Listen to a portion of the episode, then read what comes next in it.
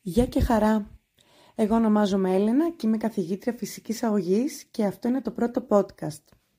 Μέσα από αυτά τα podcast θα ήθελα να μοιραστώ μαζί σας σκέψεις, προβληματισμούς και ωραίες παραβολές, ιστορίες, όπως σήμερα θα μοιραστώ μία μαζί σας. Πριν από δύο-τρεις μέρες ε, μιλούσα με μία πολύ παλιά μου μαθήτρια, την οποία τη γνωρίζω αρκετά χρόνια. Έχουμε μοιραστεί πολλές στιγμές μαζί, πολλές ανησυχίες και πολλά προσωπικά θέματα. Και της ε, έθετα έναν προβληματισμό μου, ένα ερώτημά μου. Της έλεγα πώς γίνεται οι άνθρωποι, εμείς, να μένουμε στυλωμένοι και να βαλτώνουμε στις ίδιες και στις ίδιες καταστάσεις και να μην κάνουμε κάτι γι' αυτό ή να λέμε ότι δεν μπορούμε να το κάνουμε. Μου λέει η Έλενα να σου πω μια ιστορία. Λέω ναι, φυσικά. Μου λέει είναι βγαλμένη από τη φύση, αλλά νομίζω ότι θα σου δώσει την απάντηση που ζητάς. Της λέω πες μου. Μου λέει αυτή ονομάζεται η αναγέννηση του αετού. Μου λέει το ήξερες ότι ο αετός είναι το μακροβιότερο από τα αρπακτικά πτηνά και μπορεί να ζήσει μέχρι τα 70 χρόνια. Αλλά για να φτάσεις σε αυτή την ηλικία πρέπει στα 40 του περίπου να πάρει μια πολύ σκληρή απόφαση. Τα μακριά και ευέλικτα νύχια του δεν μπορούν πλέον να αρπάξουν τη λία του για να τραφεί γιατί έχουν γίνει πάρα πάρα πολύ μακριά και κυρτά.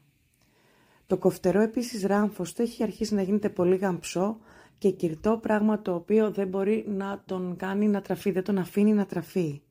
Και τα υπερήλικα φτερά του πλέον που οφείλονται στα πολύ πυκνά πούπουλα κολλάνε στο στήθος του και τον δυσκολεύουν πάρα πολύ στο πέταγμά του. Έρχεται αντιμέτωπος με δύο επιλογές, μου λέει.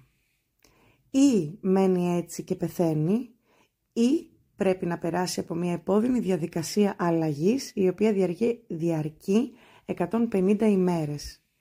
Η διαδικασία απαιτεί να πετάξει στην κορυφή ενός ψηλού βουνού και να παραμείνει στη φωλιά του. Εκεί λοιπόν ο αετός αρχίζει και χτυπάει το ράμφος του σε ένα βράχο μέχρι να το αποκόψει και αφού το αποκόψει περιμένει να φυτρώσει καινούριο. Έπειτα αποκόβει τα νύχια του και αφού φυτρώσουν καινούρια νύχια αρχίζει και μαδάει τα γερασμένα του φτερά για να μπορούν να βγουν καινούρια.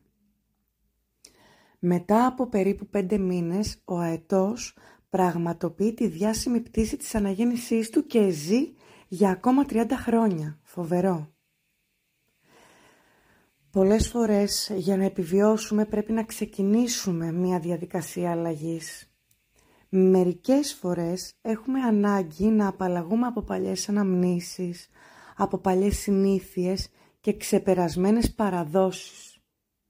Μόνο αν απαλλαγούμε, μου λέει η Έλενα, από παλιά φορτία μπορούμε να εκμεταλλευτούμε το παρόν και να ζήσουμε την παρούσα στιγμή.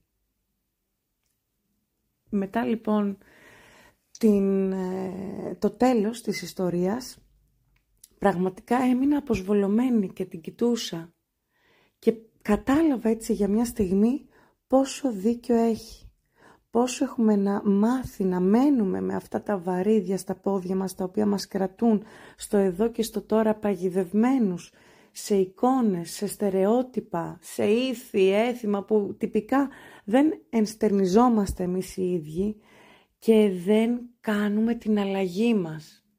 Επίπονη διαδικασία, αλλά πανέμορφο το αποτέλεσμα. Εύχομαι λοιπόν μέσα από αυτή τη μικρή ιστορία ο καθένας να είναι σήμερα ένα βήμα πιο κοντά στην αλλαγή του.